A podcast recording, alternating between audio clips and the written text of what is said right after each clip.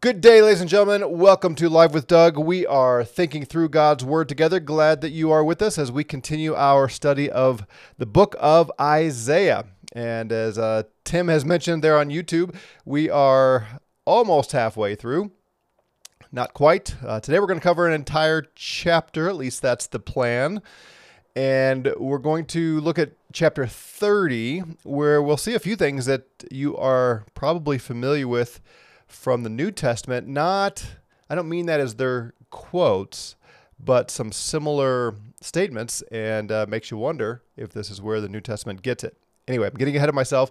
Let's take a look at chapter 30, verse 1. Woe to the rebellious children, declares the Lord, who execute a plan, but not mine, and make an alliance, but not of my spirit in order to add sin to sin.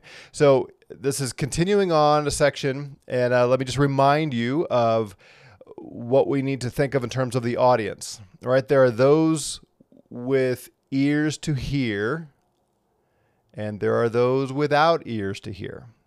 This is the case throughout all of Isaiah. There are those, the remnant, that trust the Lord, believe in the Lord, and they are hearing God's plan of redemption, re, uh, deliverance, and the future Messiah and all that.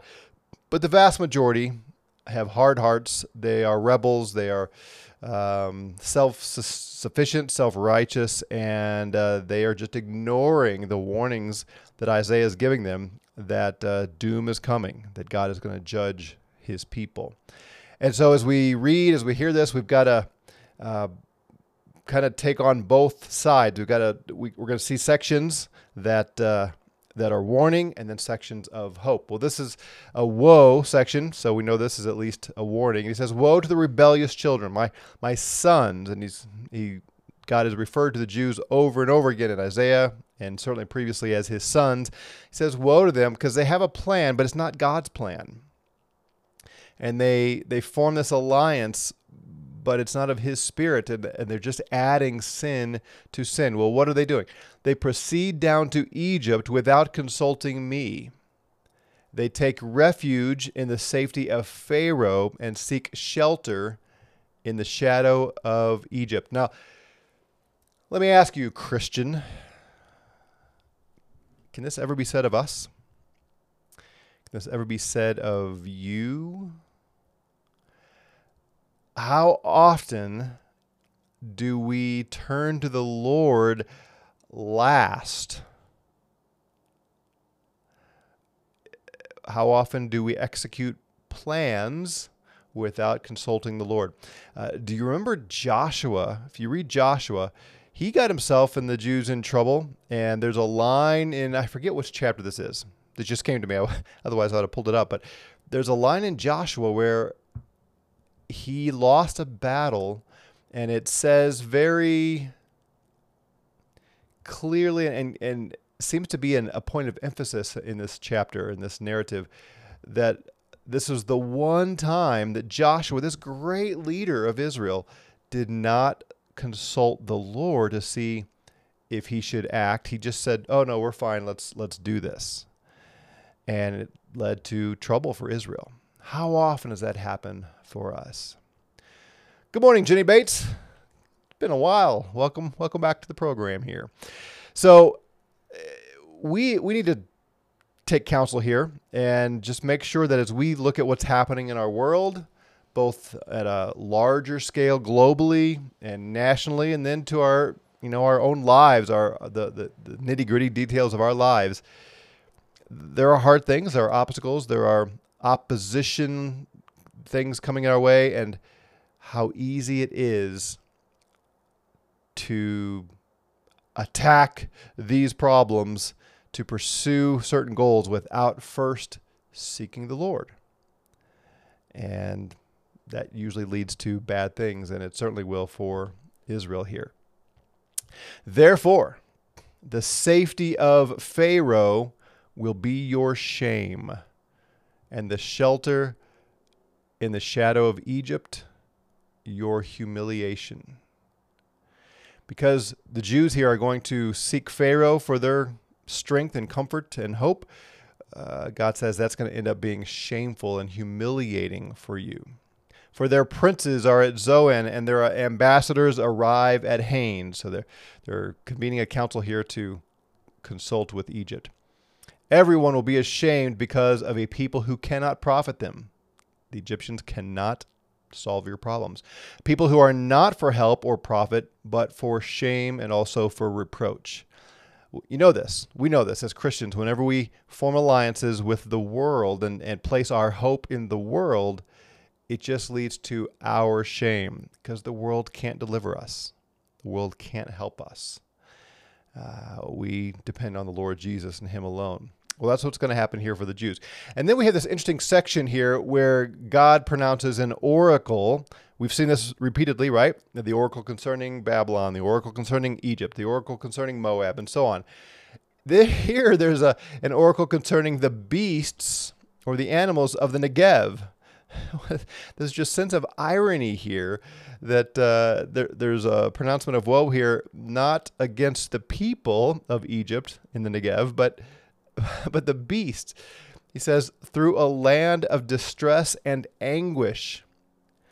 So these beasts, these beasts of burden who are carrying uh, the the, the, the packages of the Jews. Uh, from where come lioness and lion, viper and flying serpent? They carry their riches on their backs or their young donkeys and their treasures on camels' humps to a people who cannot profit them, even Egypt, whose help is vain and empty. It's just interesting, the Lord, the sense of irony. Uh, even your animals that are carrying the, the payment that you're taking down there to Egypt for this treaty uh, they're going to be attacked by lions and vipers and flying serpents, and it's all a waste. This whole allegiance, this alliance, this uh, calling on Egypt for hope, for hope, um, it, it's it's just a waste of time. Therefore, I have called her Rahab, who has been exterminated. And we've talked about this before. Rahab, don't think of the woman Rahab in Joshua's day. Rahab was a um, a common name in antiquity, um, and uh, something here it has to do with being exterminated. I'm not sure exactly what all that is. So God says to Isaiah, Go write on a tablet before them, inscribe it on a scroll, that it may serve them in a time to come as a witness forever. God says, Write it down so that the uh, the people, when when Egypt fails to deliver them, um, they will have it written down and they can remember the Lord told them this is going to happen. For this is a rebellious people, false sons, sons who refuse to listen to the instruction of the Lord. So notice here, God is saying He has given them instruction, He's given them truth, but because they're rebellious, they refuse to listen to it. And then he says, Woe to this, or sorry, who say to the seers, You must not see and to the prophets, you must not prophesy to us what is right. Speak to us pleasant words. Prophesy illusions. Get out of the way, turn aside from the path, path. Let us hear no more about the Holy One of Israel. So these people are saying to the prophets, the, the spokesman of God, we don't want you to see visions, at least not of the kind that you have been expressing to us. Like Isaiah, you're telling us of judgment. We don't want those visions. Prophets, they literally say, we want pleasant words.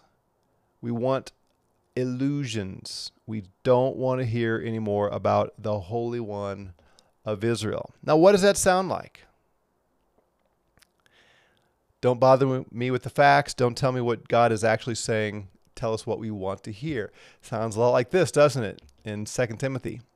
The time will come when they will not endure sound doctrine, but wanting to have their ears tickled, they will accumulate for themselves teachers in accordance with their own desires, and will turn away their ears from the truth and turn aside to myths. Now it makes you wonder when is Paul describing that? In uh, First Timothy, he talked about how the Spirit ex- explicitly says that there will be people in the last days who are of little faith and who uh, practice a kind of godliness, but it's not a sincere godliness, and so on. And you just it, you, makes you think: Is he talking about the same time period here? Is this is this an Isaiah? Is this a um, an allusion to what's happening in the last days leading up to the fall of Jerusalem in 70 AD? I don't know. Interesting to think all that through. But the idea that uh, that there will be people who are among God's people who want preachers and teachers who tell them nice things and pleasing things only, uh, that's a temptation for God's people. Uh, this is why Joel Osteen, for instance, has such a massive uh, following because he's telling people what they want to hear. God wants you to have the best of life now and if you just have enough faith, then all your problems go away and that kind of thing. Um, uh, and Christians, quote unquote, uh, at least people who convince themselves that they are Christians, uh, will latch onto that because it's what they want to hear. And they don't want to hear about sin. They don't want to hear about repentance. They don't want to hear about self denial. Uh, they don't want to hear about giving up the pursuit of the world in order to gain Christ and so on. And that's what Israel is doing. We don't want to hear about judgment. Ignorance is bliss. Tell us good things. That's what we're after. So God has some strong words for them. Verse 12, he says, Therefore, thus says the Holy One of Israel, since you have rejected this word and have put your trust in oppression and guile and have relied on them, therefore this iniquity will be to you like a breach about to fall, a bulge in a high wall whose collapse comes suddenly in an instant. Right? His people, God's people, are putting their trust in Egypt. Therefore, like a wall that's about to crash down upon them, it's going to come quickly. Whose collapse is like the smashing of a potter's jar. Right? Just crash, slamming down the jar and the pieces go flying off so ruthlessly shattered that a sherd will not be found among its pieces to take fire from a hearth or to scoop water from a cistern. there's just not even going to be a usable piece of this jar left. And then, like we've seen again and again, there's hope. For thus says the Lord God, the Holy One of Israel, He said, He has said, in repentance and rest you will be saved. In quietness and trust is your strength, but you are not willing. So it's not not the full message of hope yet. That's coming in a verse or two, but uh, he's he's I guess again calling them back. Remember turning to me, returning, repentance, changing your mind, and resting in me and trusting in me. That's where salvation is. But you weren't willing. Again, do you hear any other echoes from the New Testament in this phrase here? But you were not willing. Remember when Jesus said to uh, to Jerusalem, he he predicts their rebellion, their refusal to accept him, and rejecting his apostles that he's going to send, and he pronounces the woes on the Pharisees for their hypocrisy. And then he goes out on the on the hillside and he he weeps or at least has a very emotional moment of oh Jerusalem Jerusalem I would have gathered you like a hen gathers her chicks. I wanted to care for you and protect you provide for you and and bring you close to me but you were not willing remember that in Matthew 23 and he says, Behold, your house is left to you desolate. I hear echoes of this there. The Holy One of Israel, he says, in repentance, rest you'll be saved, in quietness and trust is your strength, but you were not willing. Again, we have to learn from this. How much trouble do we create for ourselves when we don't rest in the Lord and put our trust in the Lord? And instead, in our fear of our circumstances, we look to human means. We look to, frankly, the government. We uh, Christians are so liable to this in our day. We have been told by the government for decades and decades now, here in America, I'm thinking specifically here in America, uh, that the state is our security. We need to allow the, the government to teach our children. We need to trust the government with our health and medical decisions. We need to trust the government with our social security.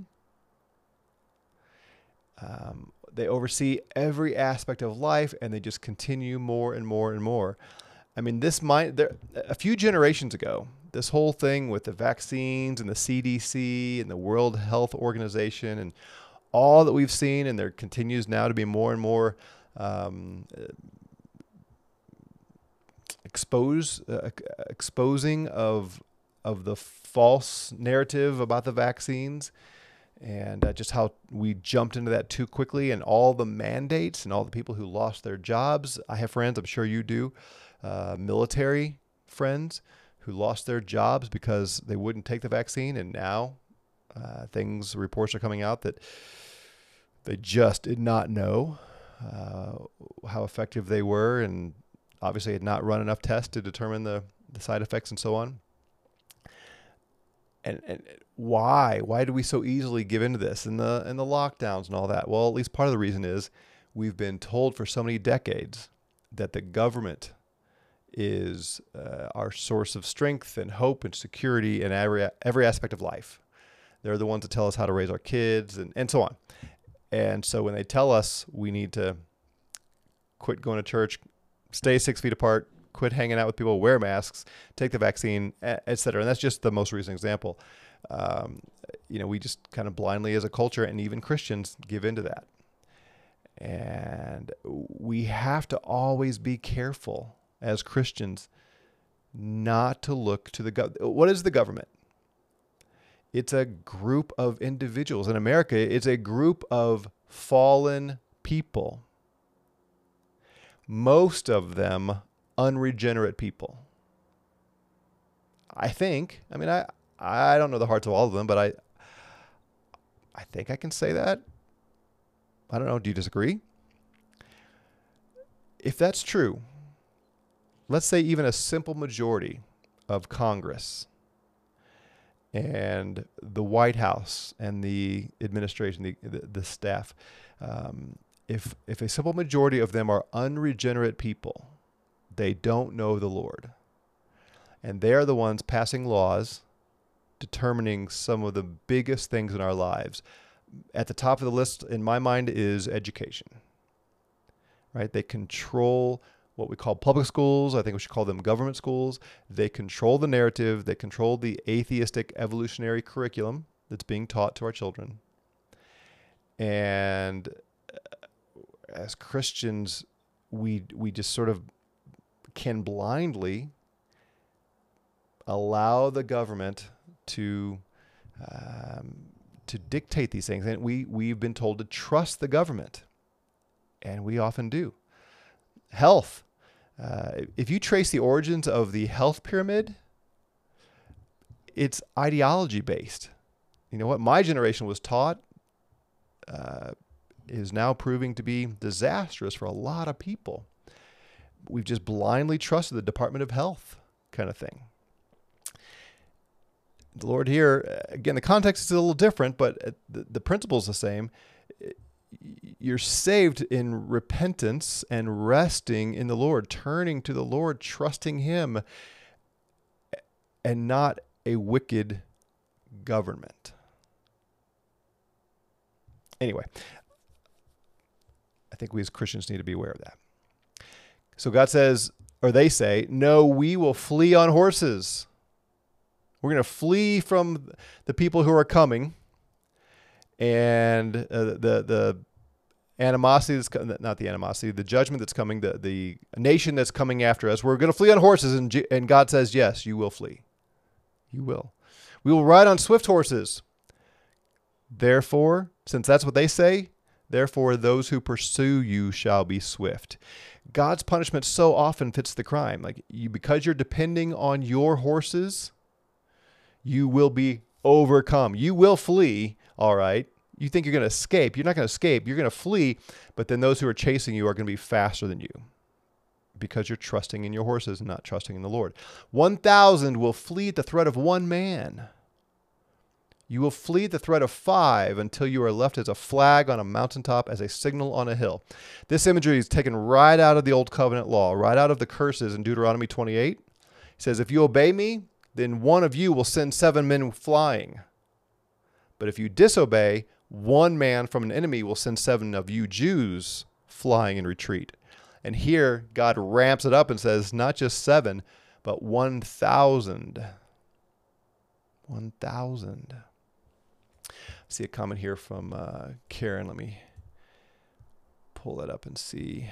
I always have trouble squaring that with what Paul says about the authorities put in place by God for us to obey. Yeah, that's a great question. That's a great, great observation.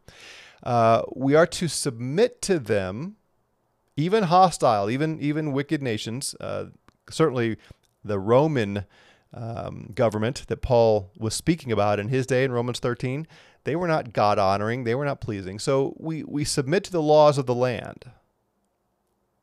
So, that's not in question unless unless the law is evil. Like if abortion, for instance, becomes the the requirement, then we have to deny that law. We have to disobey that, no matter what the consequences. We can't murder uh, babies in submission to the government. But even laws that we don't like taxes and such, uh, we have to submit to them. But what I what I'm getting at is we elect people. So that's the thing about here in America. We have the freedom to elect a nation, to our leaders, sorry, of our nation. And so many Christians vote for people who are increasing the power of the state. So that's the that's the distinction I would make um, we should be voting for people who are not trying to increase the power of the state. First of all, in America, we should be voting for people who are going to uphold the Constitution because that is the law of the land. Romans 13 would tell us the Constitution is the highest authority in America. And when we vote for, at every level, local, state, federal, when we vote for uh, leaders who break the, the Constitution, we're voting for people who sin because that is the high. Uh, there's a there's a way to change the Constitution, but Congress does. I mean, this this whole nonsense about um, I don't want this all to get. I, I don't want to leave Isaiah completely here, but this whole nonsense about um, uh, paying off student loans. The president doesn't have the authority to do that. It's not going to fly and and when people just blatantly put stuff out there that is unconstitutional for uh, you know persuasion purposes and for um, satisfying some part of his base or whatever, we we should look at that and say you know that's just that's just wrong.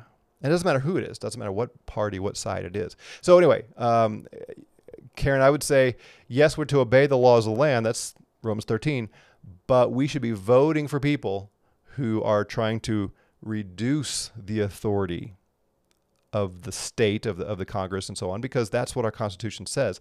Remember, that the Constitution was established by people who were fearful of the government. They were afraid of tyranny. And we have largely become in America the government they were, kind of government they were rebelling against. And we have voted them into office. Well, let's vote them out.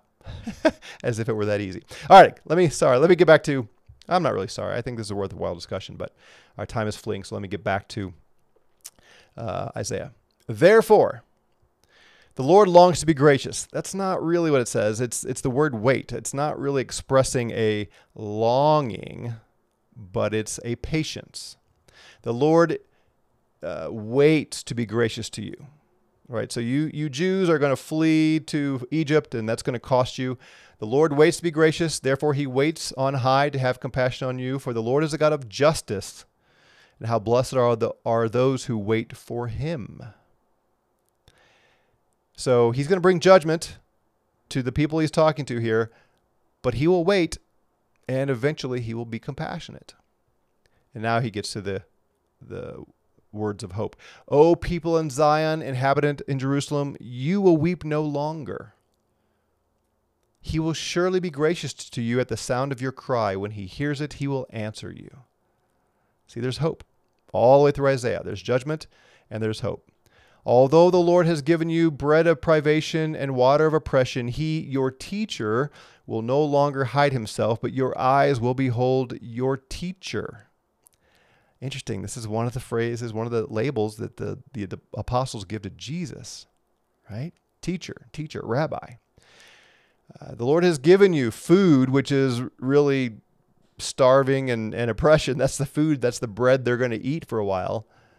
But then eventually the teacher's going to come and not hide himself, and they will see him. They'll have eyes to see.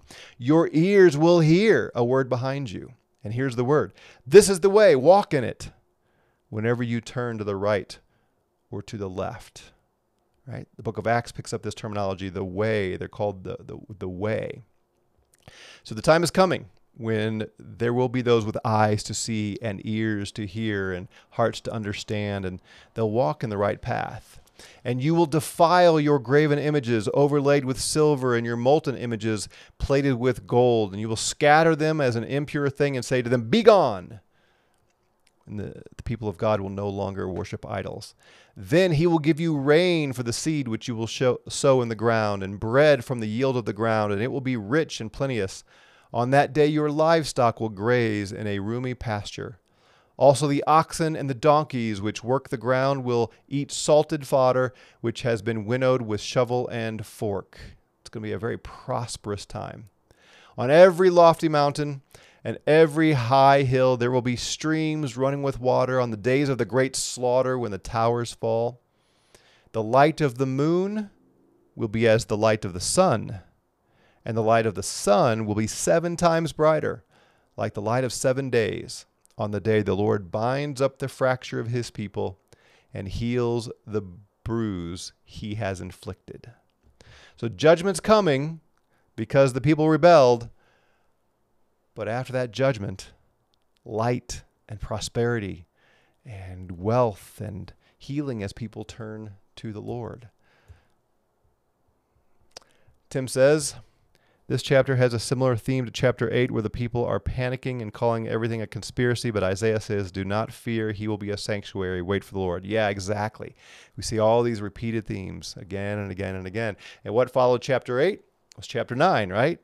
The child will be born, a son will be given to us, and the government will be on his shoulders, and he will lead into all this prosperity. Same kind of thing. Uh, the, the teacher will come so all this makes us think, hmm, the teacher has come. Uh, do we rest in him? Do we trust in him? Are we experiencing some of that uh, blessing and fertility, the uh, the prosperity that he talked about? Yeah, great point, Tim. All right, well, I was going to finish the chapter, but uh, uh, we got off on some other things, so we'll come back and finish it and get into chapter 31 uh, tomorrow. If you want to read ahead, keep reading, and uh, you'll see some of these same themes uh, repeated over and over again. And uh, we'll keep looking at that. All right, folks, have a great Monday. Rejoice in the Lord. It's a good day. And Lord willing, we will pick it back up tomorrow. Take care.